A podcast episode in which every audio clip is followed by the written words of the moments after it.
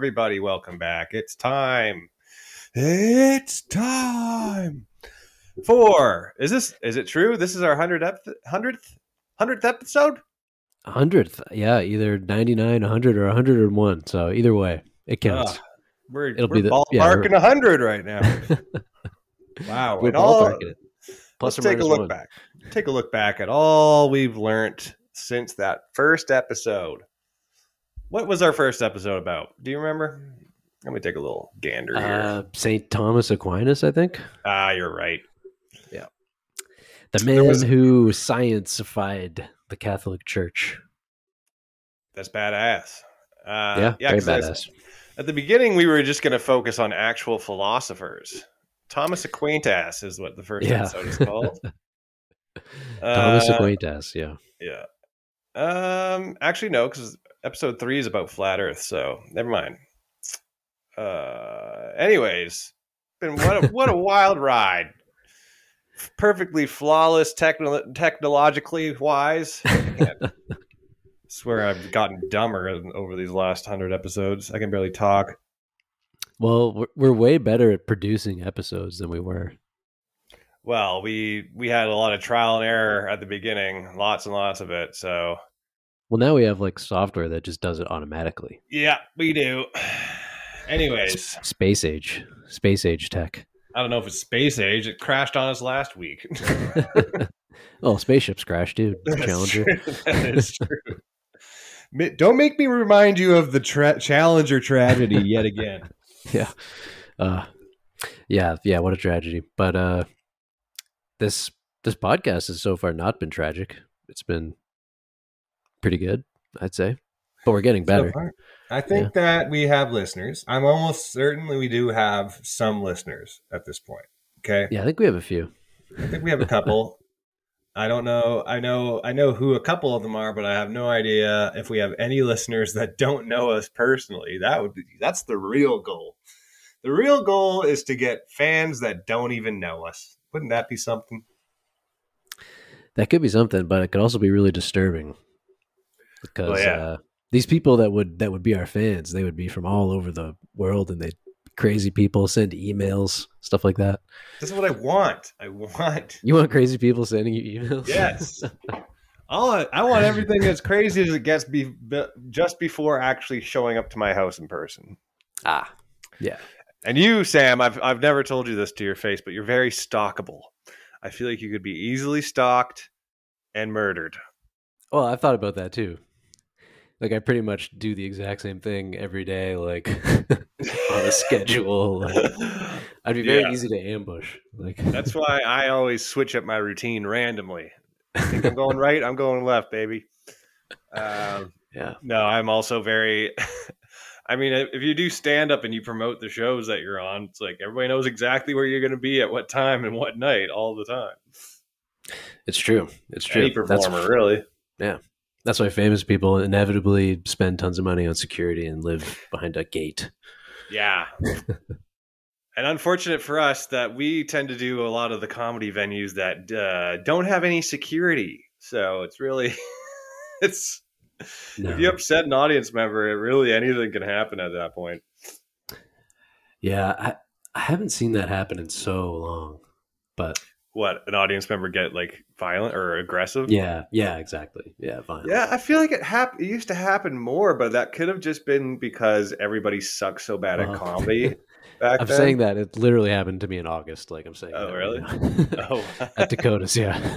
what happened? I didn't remember that. Oh, I, oh, this was like one of the worst bombs I've ever had in my life. Really? What? And I Yeah, missed I, it. I guarantee where the I hell told was you I? this. Um, No. I don't know, but I was visiting. I was visiting this August. This was the open mic, Dakota's Comedy Lounge, Kelowna, British Columbia. Mhm. Um, and so I was like, "There's this. This it was the open mic, and maybe 15 people were there in the audience. Not a lot Oh. of people. Usually that open mic is quite well attended. Last Yeah. night it was basically full for about two hours of it. Around the two hour mark, you can't really blame anyone for leaving. Yeah. Normally this mic is, is hot. This is a hot Yeah. mic, but on this particular night it was cold and there was this lady and her male companion Mhm. sitting at one of the front tables and she would just interrupt every single comic interject, try to make a conversation with them, make it about her, um, all this stuff. And Dave, no one would do anything about it. No one was giving her pushback, and I was just, I got so mad. When I finally went up, I just started roasting her. I told her she looked like Jabba the Hutt in a pink dress, and like all this, all this stuff. The the other people were liking it because like they were like, yeah, like get her, like she's so annoying. yeah. Uh, eventually, I took it too far, and then tried to do material. That's the thing. I that's started bombing. That's the classic. then, uh, that always happens. It, it's always like someone will roast someone that's been annoying, and then it's such a height, like a like a like a a spike in energy, and like hard to top that. And then you go into your material, and it's just not nearly as exciting. And then Falls flat. Yeah. yeah, but anyway, uh, so she was pissed because of the roasting, and as I was bombing, someone else in the audience started yelling at her for no reason. Just started yelling at her like "you fucking idiot," like yelling at her. yeah. And then she got up to go and fight them, and then uh, and then we like had to like kind of pause the show and settle it down.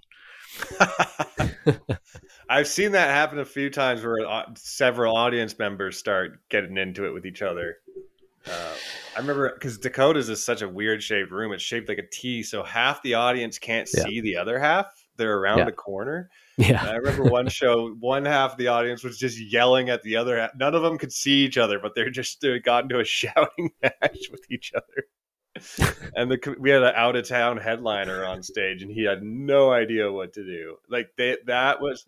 I'll always remember that one show because I was I think I was opening or hosting for this guy, and by the time he got on stage, the crowd was so drunk and they were heckling each other, yelling and oh like my god, they literally would not like he was like a kid in the room trying to like interject and like do his jokes and it was like his parents were in a vicious domestic dispute and every time Oh. he t- chimed in they'd be like shut the fuck up we're, Oh we're my fighting." God. Yeah.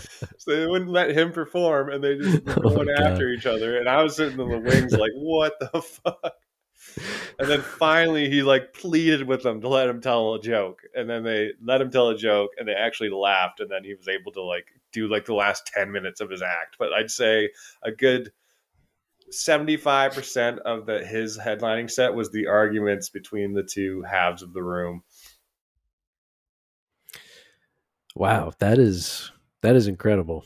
Yeah That's incredible. Like mind your own business. Like he's Yeah. like he's the one on stage with the mic, and they're like, "You Yeah. mind your own fucking business." They're like you stay out of this fucking clown Jesus Christ! And then it was all resolved by the end. It didn't. they finally when he begged them to let him tell a joke they finally were like okay he's kind of funny but he was so like i don't know how long he's been doing comedy i think he was like probably relatively new i don't know if he was like technically a headliner or if he was just headlining dakotas but uh, yeah he was flabbergasted and the arguments between for between the two halves of the uh, of the room was over like a sport it was like a sports team rivalry like they were like it was like fucking Toronto Maple Leafs suck and like started like that. Like I think the Oh, okay. I think Yeah. the headliner did a joke about a specific sports team and then like someone Ah. made a comment and then someone around the corner heard that and made a comment and then it just escalated. Bad move. Bad move. Way to divide the audience.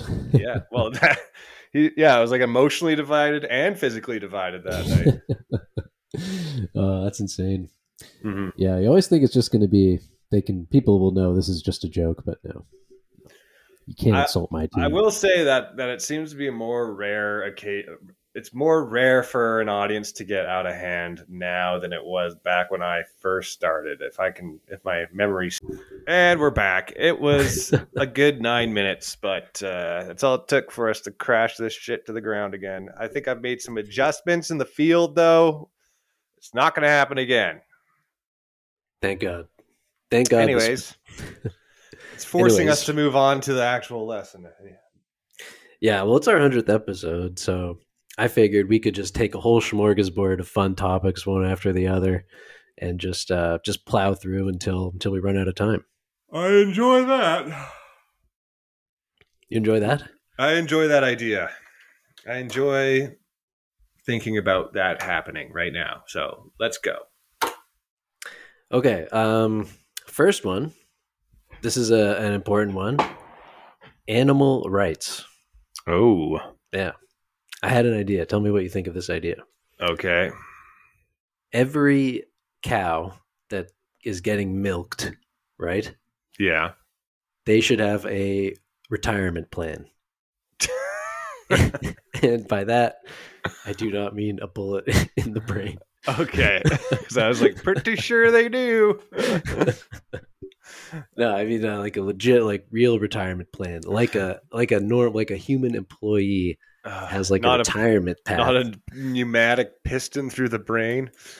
They don't even Yeah. waste bullets anymore. They just they just have a fucking A pressurized. piston. Yeah, that's even less humane. That like the dignity is completely gone at that point. Yeah, it's like this piston. This one can do about a thousand before you need to replace the. Yeah. You don't even get the the the luxury of your own bullet. yeah. No, no. Um, yeah. So anyway, that that was a thought I had, but what do what do you think? I think it could be a good idea because you have well, I mean, you haven't then- you haven't told me any of the logistics. Where are you going to put Well, them all? We're, we're gonna get into exactly right. That's the whole thing. Who's going to take This care uh, of them? I imagine them. That's the thing. This is jobs. This is like a whole side hustle. oh, a dude, side industry. So many cows. There's so many Yeah, cows. Yeah, exactly. Here's Big an idea. Big industry. Cow retirement. Big industry. How about this? Big, growth sector. That's what I said. I've Like, just come up with. everyone wins. The cows win. The economy wins. Here's what we're gonna do. We're gonna we're gonna send the cows to the moon. Right? Cows jumped over the moon. You send them there. They start farting. You give them a lot of food. They start putting methane into the. Oh. They form a methane atmosphere. Oh, now we're You talking. got to You probably have to give them all oxygen tanks. There's something there. There's something there. You're using cows to terraform the moon somehow. That's a good idea, actually. yeah. Using cows to terraform. Damn, that's a good idea. Yeah, now, just- can you, if you retire one species, like now that you, the pigs are looking at you, like, well, what the fuck? That's true. There's got to be equity, right? Yeah. How who gets a retirement plan? Well, Yes. it's going to be based on how how cute they are to humans. I think that's. I mean, that's how we've always treated animals. the cutest and smartest ones get Yeah. the luxury positions in life. yeah. Although Chick- cows are pretty cute, like the furry ones, and Yeah, they're actually uh, sweet. they actually have personalities. Cows are very sweet, Yeah. but like chickens, no retirement plan. No, no, no, no. Anything that's a, that came from a dinosaur is automatically off the list. Yeah, exactly. Uh, you could also do it like by like some sort of intelligence test. Like, can they You know, rec- pass I- them your test? I honestly could do without anything that's not a mammal. really, I really empathize with mammals. I have a, very hard time empathizing with uh, birds or lizards or fish or anything of that nature. Hmm. I octopi, with, I would uh, maybe put octopi as an exception. hmm. I empathize with crabs. I think. What do you? Do you really? sometimes, yeah, because sometimes I feel isolated and like cut off in a shell, and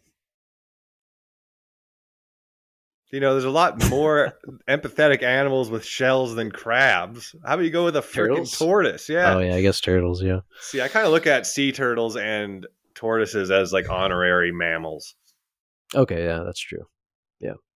And owls. Every every other one they get one honorary member. Owls get to be seems in my, pretty em- in my empathy seems bubble. pretty arbitrary to me.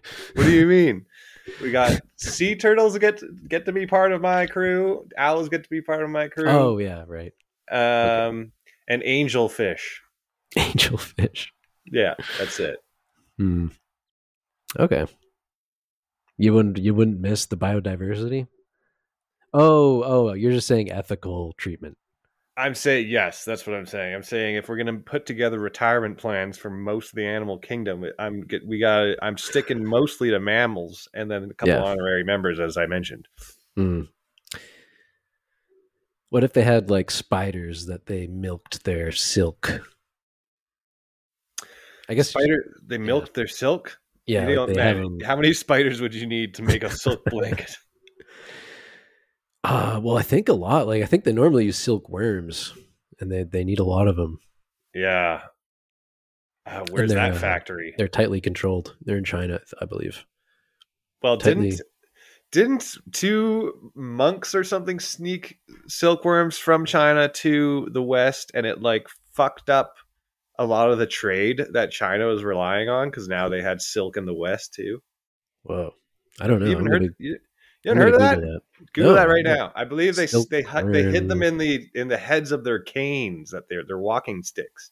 Two Right. silkworms. They stole them from China, smuggled them over to the West, and then that kind of like fucked up China's trade or monopoly on silk. Smuggling of silkworm eggs into the Byzantine Empire. Yeah. The with the two monks with the support of Byzantine Emperor Justinian I acquired and smuggled living silkworms into the Byzantine Empire, which led to the establishment of an indigenous Byzantine silk industry that long How is this not a Coen Brothers movie right now? Whoa, this is crazy. They need to make a movie about that. That's this is Ben. This is a. Ben Affleck movie. This is this is Argo in the Byzantine Empire. okay, when you said Ben Affleck, I, I imagine Ben Stiller for some reason. I was like, yeah, Ben Stiller, Owen Wilson, like, of wow, So, wow. to me, that's straight up a comedy movie. Yeah. Wow. Oh man. Jack Black and Michael Cera unite again as Ah, the monks, the Silk Monks. Here's more. Uh, silk was first produced sometime during the third millennium BC by the Chinese. By the first century CE, there was a steady flow of silk into the Roman Empire. With the rise of the Sassanid Empire and the subsequent Roman Persian Wars, importing silk to Europe became increasingly difficult and expensive. Interesting, Yeah. interesting. Um, I getting back to spiders for a second here. I will say I have I hold arachnids above the rest of the insect world as far as how I respect them. Okay, well, they, they are tech. They are they are technically not insects, They're- Right. Yeah. But they are both arthropods. Okay. Yeah. Of all the arthropods, spiders are are the are the better ones in my opinion. Yeah. Okay. because they made they control populations of uh, what I would call the nuisance species, um, and they have very they have a lot of different ways of going. I just feel like when I look at a spider, I feel like there is some level of intelligence there. Where, but when I look at like a fucking stink bug or something, I think there's nothing there's nothing going there. Hmm, yeah, like the average beetle, Yeah, Not- or not average bright. beetle. not too bright. Um, what do you think about uh, the uh, wasps that specifically prey on large spiders to paralyze them and lay their eggs in them? I think they're sinister demons, is what I think. I think all wasps are actually demonic in nature. It's the only Hmm. part of me that has any sort of. Um, I have uh, kind of supernatural leanings towards, or the, the demonic entities known as wasps are straight from a, some sort of hell. Hmm, because of how they they paralyze and lay the eggs inside. Do you know how in Lord of the Rings, how the orcs uh, used to be elves? Yeah. That's how I just. That's how I think of bees, like honeybees and wasps. They're like a corrupted version of a of a great insect. Okay, bees are also Yeah. honeybees, and bumblebees are also in my exception. Okay, they get. Okay, here we go. We're, this is what we're getting. We're getting all mammals, okay. spiders, octopi, sea turtles, owls, and honeybees and bumblebees. Those are all allowed to come with me to my my new Jerusalem. All right. I like it. What about ants? Eh, They're kind I of mean, smart in a way. I would I- would be just like in this book I just read, Children of Time. Ants would be used, not respected. You know what I mean? Hmm, They would be put put to Okay. use, but they would not be held as a. Uh, they wouldn't have any voting rights. I'll put it that way. Okay. right. Damn. Okay. Well, that's great. I think that's that's some pretty good uh, animal rights work. Yeah. Pretty the good. perfect progress. system. That's how it would be. Yeah. That's funny. Uh, Darwin, one of his reasons, not for, I think, for not believing in God was he thought how could a good god make uh, these parasitic wasps that lay their eggs and things? Yeah, I mean, if God was sitting down and like taking time to design every system, every species, like they like a young Earth creationist would believe, Yeah, and how I used to believe, it still blows my mind. I was taught that the world was only two thousand years old, or a few thousand years old. I think six was the number. Mhm. Um, yeah, but six. God, the the idea was God sat down and meticulously plotted out every species and like constructed it in his like with a bunch of Legos and his in his uh on the in his attic or some shit. Yeah, His lab on his spaceship. Let's be real, Yeah, God's an okay. alien. yeah, okay. In his lab. First of all, you're right. Why would you make something like that? Like, how could someone who's supposed to be Yeah. purely good make something like that? But like, also, yeah. why would you make so many variations of something so similar? Right? Like, how many species of wasp are there? How many Yeah, species that- of wasp do the god deem necessary? That was that was literally- to work out. Darwin literally said that. Um, he said if there is a God, he's like a he's obsessed with beetles for some reason because there's more species of beetles than all the other kinds of species in the world or something crazy like that. yeah. He's got he's he fetishizes certain insects over everything else. It seems like exactly. Yeah. yeah. Like, yeah. Um, And for his grand plan to work out, did he really need like hundreds of species of beetles? Probably thousands. Yeah, well, that's an interesting question because in some sense you do need a ton of like the world like does biodiversity is great for uh, the world and every organism has a niche and that kind of thing. So Mm-hmm. and extinct mass extinctions are are generally bad um, for everybody, even the ones who don't go extinct. And so in a sense, it's like you everything kind of works harmoniously together. It seems. I know, but it's such a convoluted system. You know what I mean? Like- oh yeah, yeah, I know what you mean. why make it so goddamn complicated? Oh, show off. I'm God, motherfucker. I'm God, bitch. Try can't to even figure this shit out. comprehend this. You can't uh, comprehend this shit. I mean, if the world made was- it too complicated for you to understand, just to the- prove how strong I am. If the world really was only six thousand years old, like we figured everything out pretty quickly, like pretty quickly. Like it wasn't that complicated. If humans pretty much know, basically, ah, like I- so much about how everything works already. not in yeah, in a lot of ways we do. Yeah, the fundamental of physics still is a mystery.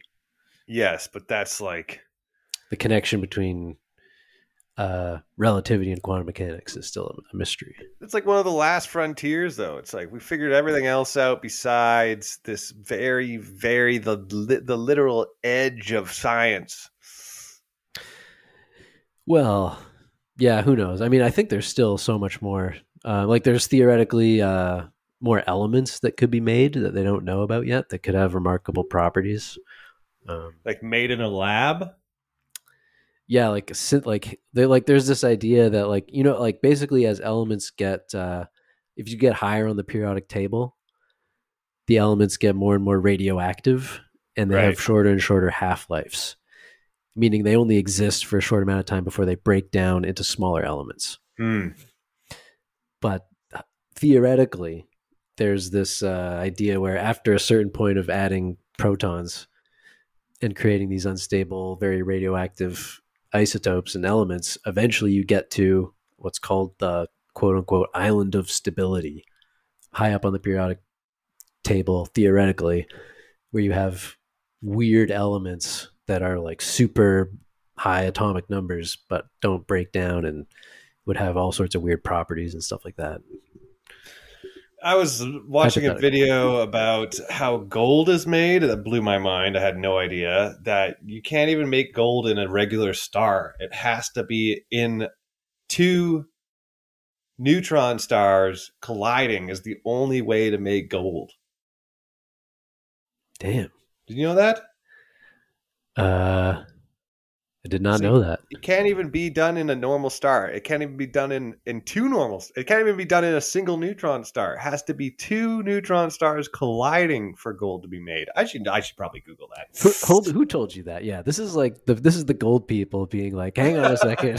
Hey, okay, asteroid mining is not a thing. Just chill, everybody chill. Uh, no, there's no quintillion dollar asteroid. That's a myth. It's uh, thought to have formed by the ARP rapid neutron capture and supernova nucleosynthesis. Hmm. Source. Uh, Uh, how is gold formed? Well, okay, hang on a second. How is gold created? Uh, gold is an element, which means that gold is a specific type of atom. Diamonds, in contrast, are a specific arrangement of carbon atoms. Okay, okay. The result is created gold fused together atoms to create gold atoms. Requires incredible amounts of energy. As a result, all the gold that naturally exists in the universe was created via supernova, neutron star collisions, and similar extremely energetic events. So, sounds like it is right. Hmm. So is it From- very rare then? I mean, I don't think it's it's it's hard to say how something is rare when there's so much of everything in the universe, even if it's Hmm. not as much as the rest of the stuff that's there. You know what I mean? Damn. But it's just hilarious to me that it like, you know, two neutron stars had to collide in order Wow. for Little Wayne's grill to exist. Motherfucking little Wayne. Man. That's crazy. yeah. So gold maybe gold is very rare. Maybe there's like a ton of it here. So I- most of it is in Lil Wayne's mouth. Lil Wayne Gold, he only accepts stuff that's been proven to to at one point be a, in a neutron star. Yeah. it's, he's got to have the gotta, gotta have that verified by the National Astronomy. Well, is there gold that occurs naturally in the human body? Because I just found out that copper, your body produces copper.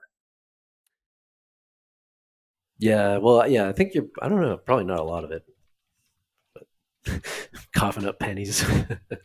Um, I shit out a penny. Yeah, the, an adult human body weighing 70 kilograms contains about 0.2 milligrams of gold. Damn. wow, damn, We're all a little bit two balling. milligrams. We all got that natural drip, baby. Damn, zero point two milligrams. So, how many frick? How many people do you have to melt down to get a kilo? That's what Genghis Khan was after, actually. the the most difficult way to get gold. he was disrupting the gold industry. You're telling me uh, we don't have to dig holes; we just have to slaughter millions of people. Yeah, render them down. Yeah. yeah, man. Point How do you separate mil- the gold out, though? You got to make sure that 0.2 milligrams doesn't go down the drain. Yeah, one. Uh, I can't do the math on that. Whatever. Um. Okay, well, uh, should we do our next topic? Yeah, I don't even remember how we got on this topic. Um. okay, next top. So we just did animal rights, then we went on a big tangent, and then. uh So here's my next my next thought. Um. In the Canadian Charter of Rights and Freedoms, I believe it says that we have the right to something called freedom of thought. Okay. Do you know? You know, like now, freedom of thought. Now, I was, I think what that means is that you're supposed to be allowed to think whatever you want to think without being told that you can't think something. Do you think Well, that is right? I think that's just a fact of whatever. Like, no one's ever going to stop what you're thinking. No one can. People can't stop your thoughts. But the, but if if it was legal to stop someone's thoughts, they'd like be able to like arrest you and like lock you You up. mean like thought police? Like, yeah, thought like psychological torture, like brain Oh. manipulation to stop you from thinking about I stop you it. from thinking about fucking Trudeau. Don't think about that.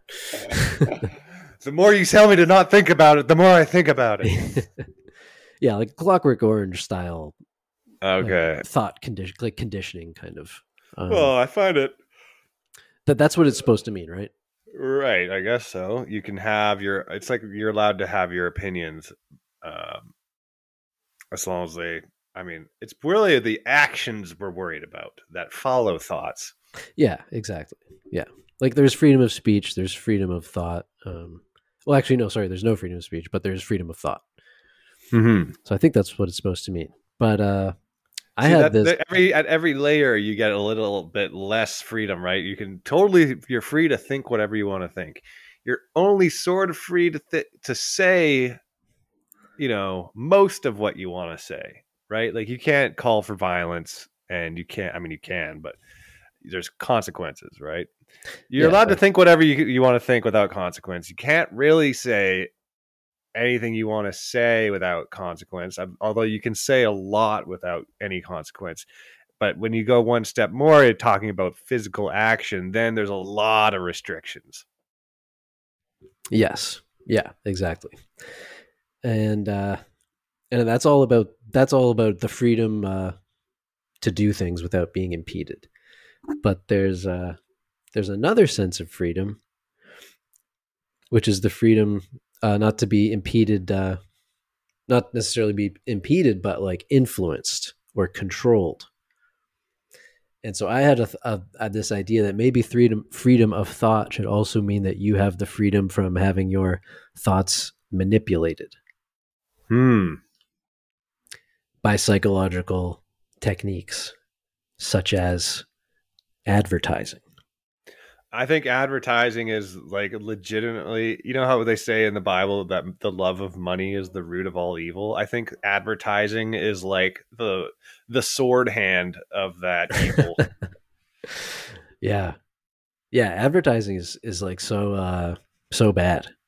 it's a Hate it. it's it causes so much problems. Like the Yeah. whole social media ad based revenue business model where it's like getting clicks on ads is paramount to everything no matter what you have to do to get people to click on something you do Mhm. that which is like Yeah. and then once you just appeal like once you just extrapolate okay people tend to click on things that make them angry let's make everybody fucking angry how about that yeah. Oh yeah, I didn't even think about that like uh engagement and stuff like that. Um That's the whole game is get people to click. They Yeah. everybody every advertising agency their entire job is to get clicks on yeah.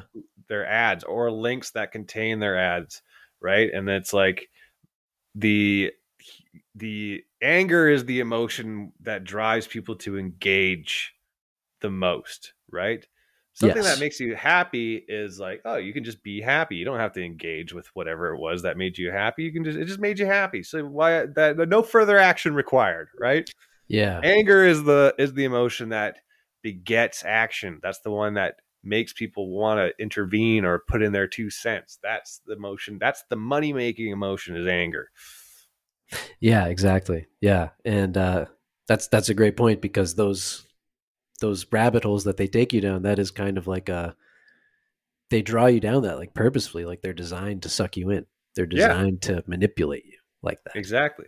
Yeah. And everybody that's making money off of it are getting very good at making you angry because they have so much data on your personality based on your your uh your digital footprint, right? So that's why people's data is so valuable.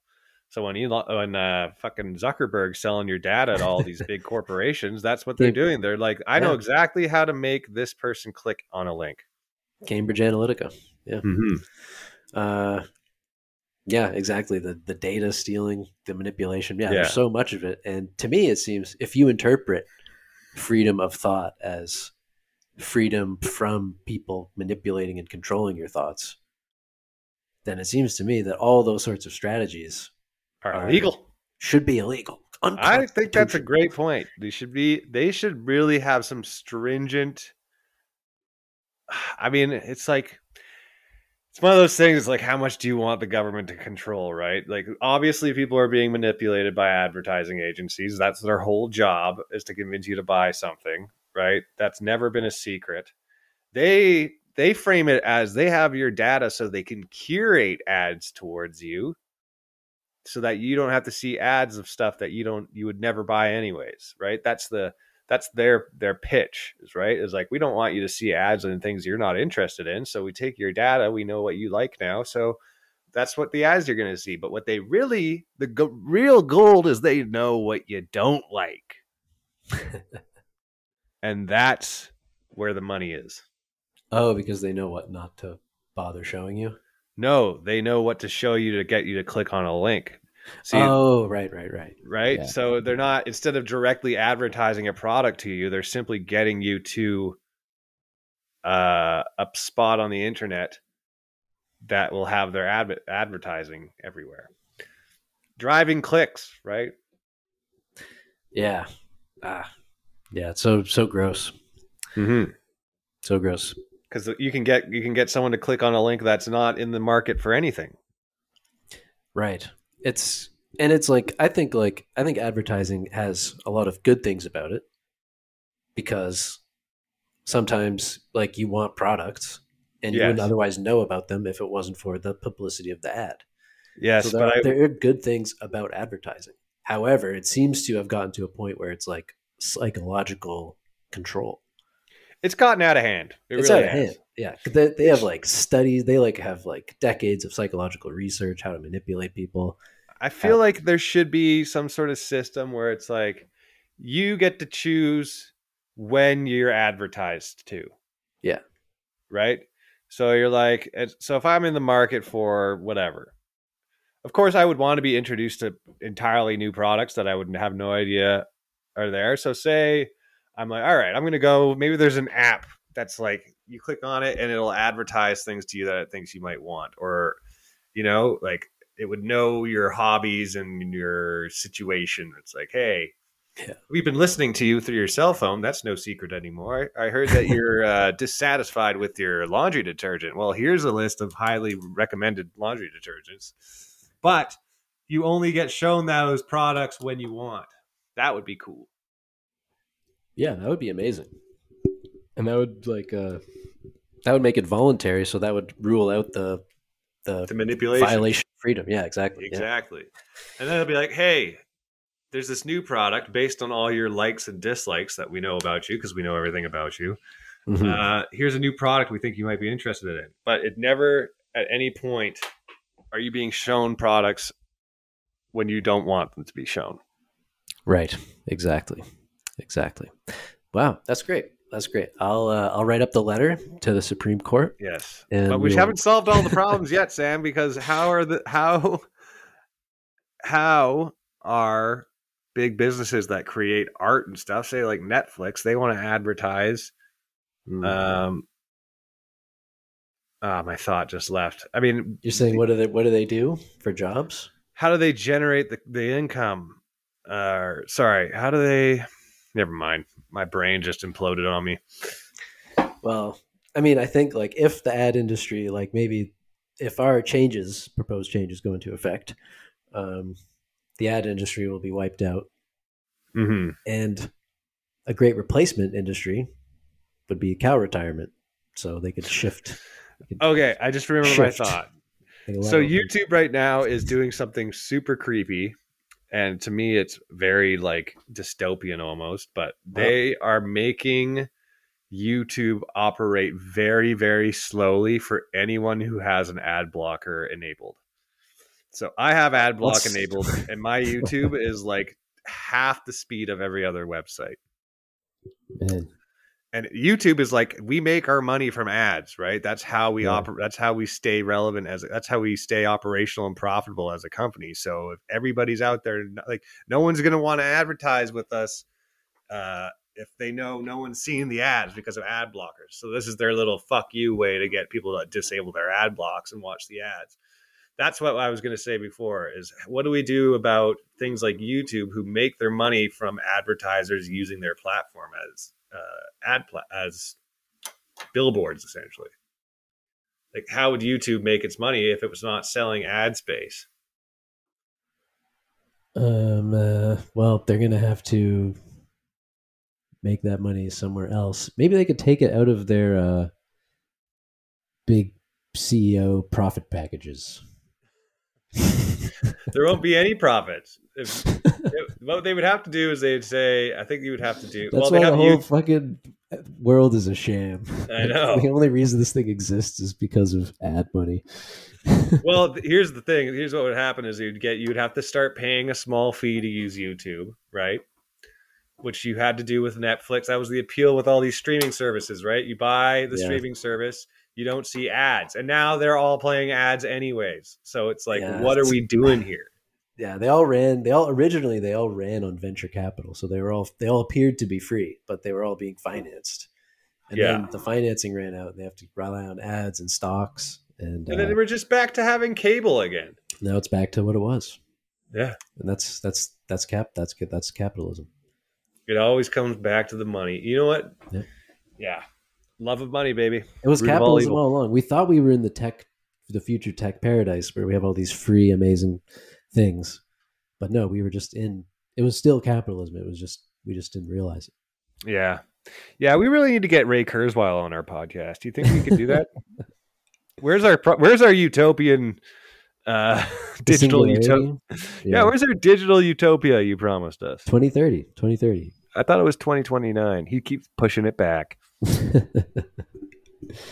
yeah, the singularity. That's that's an interesting one. Uh, Well, I think at one point it was 2027 for the actual AI singularity to occur as an AI becomes way more advanced and it basically takes over everything. That's three years from now. mhm. I think we're behind schedule. Yeah. Well, yeah. I mean, that's the singularity is really interesting. Um, artificial general intelligence Yeah. could be. As a lot of people think it's definitely going to happen. I know. I think Sam Harris definitely thinks it's going to happen. Um, I think that most people people, think it definitely agree. Lots of I think most people think it will. I think it's the timeline that everybody disagrees on. mm, yeah. Some people think it's Ah. it's it's like hundreds so of years scary. away, and other So people scary. think it's like a ten year thing away. Yeah. That'll be a scary thing.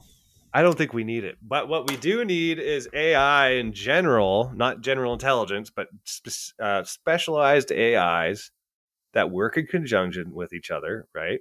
It, we've already talked about this many times. But you have one AI that's a manager AI, and it, and it manages all these other specialized AI, but none of them are good enough to do everything on their own, right? Is this like the Michael Scott AI? the Yes. You can you wants to be friends with the other Yeah. AIs, but can't quite figure it out. exactly. What I'm saying is we don't need a general intelligence AI. We just need an AI that's good at controlling other AIs. And then, you know, the bottom line is we need to let everyone on the planet should be living in luxury. Hmm. There's no reason that shouldn't be that can't be a reality at this point. I don't think capitalism allows it. Well, I don't know because in a, everyone is getting richer and richer. Like peop- Yes. the trend is less and less poverty. That is the trend. But I'm hoping AI can accelerate that trend so that like everybody has a decent place to live, has food, has healthcare. Everybody should be able to have all that shit. Yeah, it'll just need that. That requires like uh, wholesale changes to how we produce energy and all sorts of things like Yes, but AI might be also the key to that, right? Because when you have an AI working on those problems day in day day in day out, uh, with all the data available to them uh, in an instant, no need to sleep, no need to eat. All it does is research these problems that should theoretically lead to breakthroughs. Yeah, theoretically. Yeah. Theoretically, okay. What's the next topic? I don't even remember what this topic was. Uh, freedom of thought. I think we are talking about. Um, Right. I think it's good. yeah. Uh, this is kind of related to that. This is like a this is like a real world thing um, about freedom of speech that I thought was very interesting and how corporations uh, virtue signal on freedom of speech selectively and hypocritically. Well, corporations, virtual, they all they do is virtue signal. Yeah. And, And it- this it- is good. This is a weird one though. This is a, a reverse virtue signal. this is uh this is the UFC. Uh huh. and this was uh, in Toronto. Sean Strickland Yeah. went on this uh, like anti LGBTQ rant thing In the ring or on the press conference? in a in a press conference. Okay. I Um, think for a second I thought he won or lost, and in his octagon interview, he started bashing the gays. No, no, no, no. This was uh, this was like in the lead up to it, like at that press conference, probably due to a weight cut or something. He's probably Mhm. pissed off, whatever. Um, I think it was because he had previously said if he had a gay son, he would consider himself like a failure as a father, like that kind of thing. Well, Um, he doesn't understand how anything in that realm works. Then, if he thinks that Yeah. he can influence whether his son's gay or not. Yeah. Anyway, very yeah. So, and uh, like a reporter asked Dana White about this at the post fight press conference. Mhm. Like, what did you think about those comments? Um, because the the female fighters on the card, one of them is gay, Yeah, and so it was kind of awkward uh, yeah. for her. And so, like, this reporter asked about it, like, do you have fighters on a leash about what they can say? And Dana White like went off on him about freedom of speech for the fighters, and he doesn't keep them on a leash and that kind of thing. Ah. And it's Well, all about- but I mean, I can here's the see his point of not wanting to have to restrict what your fighters say. I mean, if Sean Strickland wants to say that shit, he's gonna get. There's gonna be social consequences for that. Yeah, well, well, here's the thing though: is Dana White defended him vigorously about freedom of speech. However, there's another fighter on their roster named uh, Hamzat Chimaev Yeah, who him. has said uh, who the UFC has not allowed to say a lot of things. What does he want to say? I'm sure it's not religious in nature. No, it definitely is. Yeah, exactly. It's like violent, violent rel- religious stuff. Oh, Um, exactly. There's a reason he's not like allowed it to. He's not fighting in the United States or Europe or anywhere other. He only fights in Abu Dhabi from now on. really? Uh, have you noticed that he only ever fights in Abu? He can't get a visa to the states. Like Because there he's like he's on a he's on a he's on a terror list. I think. Yeah. Oh my god, that's Because he's fr- he's friends with uh, he's too closely connected with Kadyrov, I think. Um, Who's Katarov? the Chechen Chechen uh, warlord. Oh, that reminds me so much of that Key and Peele sketch uh, where it's like the UFC fighter interviews, like the promos. Yeah. And then one is uh, Key is like a super religious guy, and he starts like praying and, and like Yeah. talking about how he's gonna like cleanse Yeah. Jordan Peele's body, body, mind, and soul, or some shit like that. And it's all Yeah. super intense religious. Yeah. He's like, what the fuck is he saying? There's nothing more terrifying than extreme religious violence. Yeah. Um Yeah, like so there's like just an example of utter hypocrisy. I thought the part of the COVID ended his career. I thought he had long COVID. Kazmat. Uh he- Kamzat. maybe. I don't know. He's like posted stuff about him being sick, but I feel like I feel like that's all been uh a cover up of the real reason why he like he used to be Swedish and then he he can't live in Sweden anymore. Ooh, yeah. He's definitely on a, on a few lists. Yeah. Like he can't live he used to be Swedish. He's out of Sweden. Like he can't live there. He has to live in Chechnya, I think, or Abu Dhabi. Oh my god. So I don't know if I buy all the COVID stuff and like, oh, he's been sick. He's too sick all the time, stuff like that. I think he like just is a little too got a little too mixed up and maybe the wrong people. Yeah. And uh, well, yeah. That sucks because he was like, has he have any losses? He was dominating. no, he's undefeated in the UFC. Yeah, Hmm. He's like a more unhinged uh, Khabib. yeah, yeah, exactly. but anyway, there's just like a. I just thought that was an interesting example of hypocrisy on on freedom of speech. Same with Yoel Romero. They didn't want to talk. Dana White was very pissed off about Yoel Romero talking about Jesus. Don't forget about Jesus. How does he say it again? Don't forget Jesus.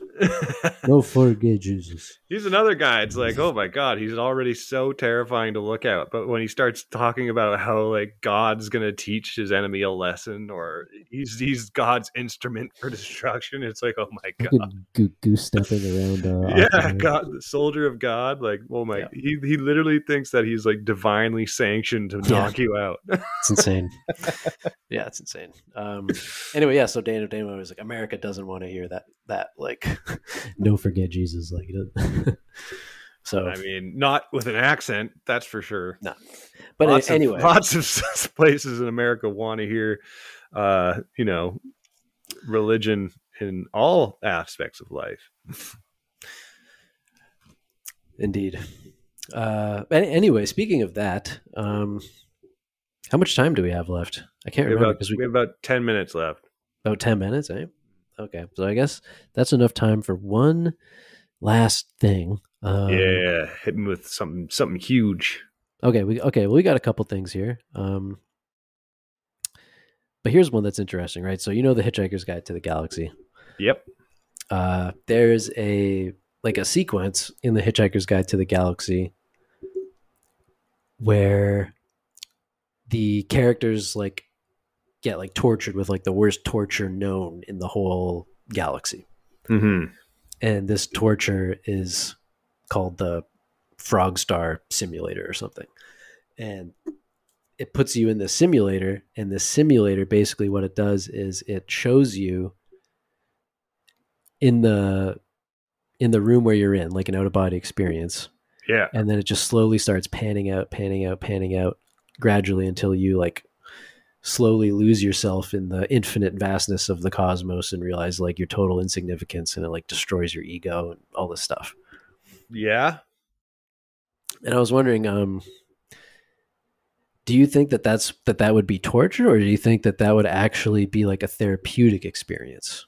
I think that would be uh, a therapeutic experience if it's ego death, right? If, if the idea is to get so infinitesimally small that you no longer exist, that's sort of an ego death, and that is a good thing to experience, I think.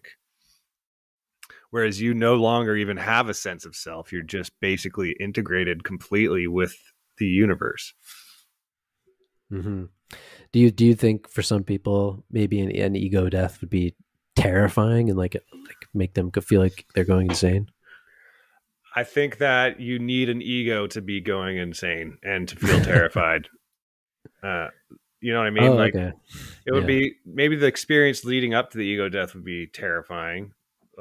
Like the closest thing I have had to this is that that one psychedelic trip I had where I, I was feeling like I, I it wasn't ego death, but I was a hundred percent sure I was dying, but I I I was not scared at all. Interesting. So I wonder if it would be something like that, where there was the experience was so intense that even though in my head I understood I was going to be dead at the end of it, I didn't have any bandwidth left in my brain to experience fear. hmm That's interesting. Mhm. Um, well, here's a here's one way, I guess, and maybe which this frog star thing is could be worse than an ego death is because as you pu- as it pulls out, you don't just lose the significance of yourself, but you lose the significance of everybody you know gradually, and then Earth, and then the solar system. Like you lose everything. Everything you know is gone. Doesn't is like is infinitesimal.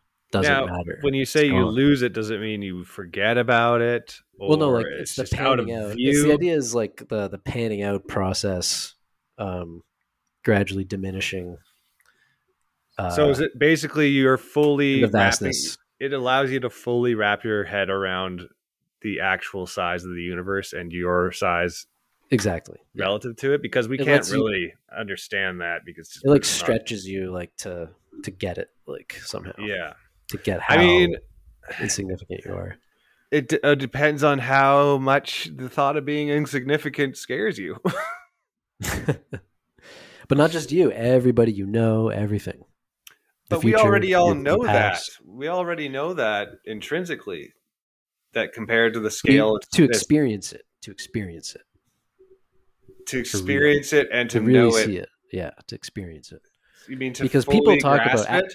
yeah well like astronauts talk about they have the this effect when you go into space and then you look back and you see the earth as a one thing Mhm. it like changes their whole outlook on the, like the world and life and like everything like that Mhm. so like experiencing something for real does have a visceral impact on you that just Yeah. hypothesizing about it doesn't But at a certain point, you lose perspective, right? The reason that's so profound to them is because they can still relate it to the size of a human on the planet walking around. If you pan out far enough, you ha- you lose all frame of reference. isn't it that isn't that like the that is like the fucked up the part that fucks you up is when you lose that frame of reference Yeah. I mean, I think it would all depend on like the fear of it or the the the effect it would have on me would all depend on do I know whether or not it's gonna I'm gonna go back to my body? Do I know whether or not I'm gonna keep remembering that I was a person? Do I know that this will keep going on forever like the panning out goes on forever or is it going to stop is, am i going to forget about myself and everyone i know eventually or like i don't know Yeah. how torturous it can be if you Yeah. are you just going to end up in a constant in just some weird state of eternal confusion because that's scary No, in it's its, just, own right It's just like a ten minute thing. well They yeah i don't know show it to you. It just takes like ten minutes to put you in, show you, and then you're just like, you're just a broken person. well can they reverse the effects by going zooming in on small shit Well, at the, end of the day, it is like a, a comedy, so it's not really that serious. They're just kind of they're like groggy after, but they're not like like they get back. They're like sick, but they're okay. because we're just we're just we're uh, size wise we're just a point on a on a continuum right Yeah, like you know but it's like, all do you relative. think like, but like maybe to like make it bring it down to earth a bit. um, do you think like if like you were on a rocket going away from Earth, and you could keep looking at it until you like lost that frame of reference, as you were saying, like you couldn't pick Earth out as a dot. yeah Like when you finally lost it as a dot, do you think you would have like? Do you think that would alter your? i think it would be a Alter terrifying it would be Yeah. a terrifying moment to be like okay i really have no clue where i am anymore Yeah, i it- when you say but here's the th- here's what my point is is like well maybe it's not a point. Imagine you're in a ship and you're leaving the earth and you're flying away and you're seeing it get smaller and smaller in your vision. That would feel the same as simply getting bigger and bigger and bigger until the earth is too small to see. It would be the exact That's same funny. feeling. That's funny. Yeah. even though the earth is still right there you can't see it because your the, your frame you of reference has changed going down really far. your frame of reference has changed so much that it doesn't really matter if you're far away or if you're just too big. Yeah, your legs would be crazy long. I mean, your whole body would. I, no, in this, in this, it's, you're still proportional to your actual body. It's just you've grown so much bigger than the planet Earth that it dis- disappears, and Wow. that would be the same Actually, feeling of, would- of going be so s- far away. That It would be sucked into you from your gravitational pull. yo there. See, that would be terrifying. Know that all your friends and family have just died a horrific death. You've just you- absorbed them. yeah, the ultimate fat joke. yeah, you sucked in the whole. You spaghettified the world. knowing i think any real torture psychological torture comes from uh damaging your loved ones essentially right well, you can like put people on acid and put them in under strobes and blast them with music and stuff. That's that's torture. That's psychological torture. it is torture but it's also i mean to me that's more just extreme confusion i think if you really want to get into someone's t- torture someone with psychedelics you start convincing them that they are the cause of their family's death or Oh, a yeah, bunch of people got hurt. that's like that's yeah, real yeah. torture. Just being Oh, yeah, super yeah. confused is like you know it's kind of par for the course with a lot of psychedelics. It's when you start thinking about your Mm. relationships is when shit can get really dark. Threatening phone calls, slashed tires, strange messages slipped under your door. Yeah. frightening images can only go so far i think No, yeah, you gotta start like having people do AI generated porn of you and mailing it to all your family. i think i think that that's was part of the torture with the when they were giving uh, prisoners of war like psychedelics is they were they would convince them or i heard that no they were doing this with the white room have you ever heard of white room torture uh, I think I've This is a- porn. I think I ran. I think I. I think Iran actually practiced this for a while, where they put prisoners of war in a completely white environment, so there's nothing other than the color white in their field of Yeah. view. Yeah, it's Kelowna. just, just kidding. Part of the torture is once in a while someone would come in the room dressed in all white and tell you that they have your family and they're going to kill them, and then they would leave for days, and that's all you would get. And Well- you would be, start losing your mind because there's no. Sti- it's like uh, you know, uh, what do they call that? Lack of stimulus torture, Oh yeah, yeah, yeah. chamber Yeah. shit, where it's like they just they take away all input from your brain, and it's just your brain now. And then your brain starts hallucinating because it needs something to latch on to. White torture. That's what it's called, I think. White torture. Wow, Mhm. that's terrifying. Yeah. See that that I mean that would fuck with you, but That's like the- obviously them coming in and saying that they are going to kill your family is going to cause a extra like step it up a few notches. Hmm. That reminds me of like 1984. Like he thinks O'Brien is on his is like his friend, and then O'Brien turns out to be a double agent and is the one torturing him. Yeah. That's a, that's such a mind fuck. Yeah, exactly. to be tortured by the person you thought was like on your side, like your friend. Exactly. Like what I'm going to do to you one day. ah, No, this is what would be the torture is you would you would reveal to me that you never actually released any of the episodes of our podcast. and every week when I sent them to you, you immediately deleted the file. yeah, I just deleted all. That's the big reveal. Okay, I gotta get ready. I got some shows to do to, tonight, telling jokes. Hell yeah. I've been bombing so I've just been bombing nonstop, trying to come up with new material. It's terrible. Uh, enjoy it. You'll look back on these as the best sets of your life. Oh man, some of the si- some of the silence last night at open mic from when I was working on a new joke. I would hit a line that I thought was supposed to get a laugh, and then I'd hold to see if it was like just taking them a minute, but it was just Dead. pin drop silence. Nice. Nice. Nice. But then I went back to like some older, some old Well. shit, and they I got them. So they were listening. They were definitely listening. Silence is golden. Yes, doesn't hurt as bad as it used to, but it still sucks. Okay, that's our episode, 100th, 100th episode. Congratulations to us. Congratulations to anyone who's listening to this shit still. Yeah. Congratulations to you. You're the real winners. You are the real MVP. Okay, goodbye. Bye.